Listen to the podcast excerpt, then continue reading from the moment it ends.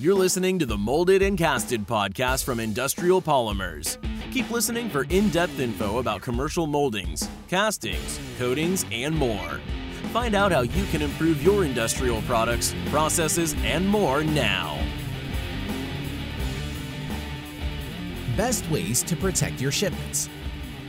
The supply chain happens to be an important aspect of your business. If you leave your SpeedPak product packaged improperly, it can be left damage prone. This can lead to reduced satisfaction of customers and lowered profits. Damages can occur at the time of shipping or handling, or even as the products are in the warehouse. Here are some of the best ways to keep your shipments protected well all through the process.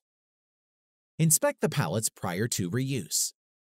Before reusing a wooden pallet, ensure that it is inspected well for any damage to the structure. Even if a board breaks under the freight's weight, the case might suffer damages. Even prior to beginning loading of the pallet, ensure that it is quite robust for the following trip. In case your SpeedPak shipment is becoming recognized internationally, remember to make use of pallets that are treated by heat and are approved for global shipments. Get additional support with corner boards. Corner boards are available in different types of materials. These can prevent crushing of the lighter things and can also ensure a pallet that is balanced well and is stabler as well. In case your load is too heavy, corner boards will be something you would like. Your shipment can be more protected with these boards. It can ensure the structural strength of the stacks and prevent boxes from being crushed by shrink wrap and straps. Corner boards can protect the edges.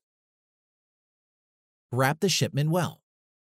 Your SpeedPak load can be secured against losses, damages, or slipping when your products are stretch wrapped to the pallet. As a shipper, you should take care not to secure the load to the pallet. Also, do not wrap the load that lightly. At times, shippers who make use of an equipment wrap the shipping very lightly, which end up crashing the boxes.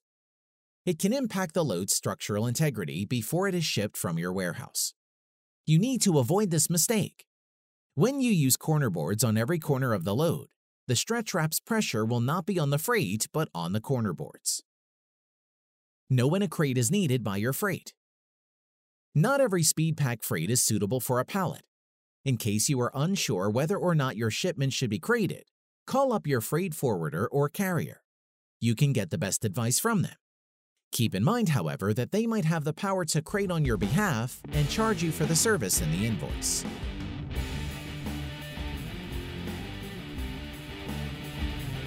You've been listening to the Molded and Casted podcast from Industrial Polymers, manufacturers of hundreds of mold and casting products, coatings, and other industrial polymer products.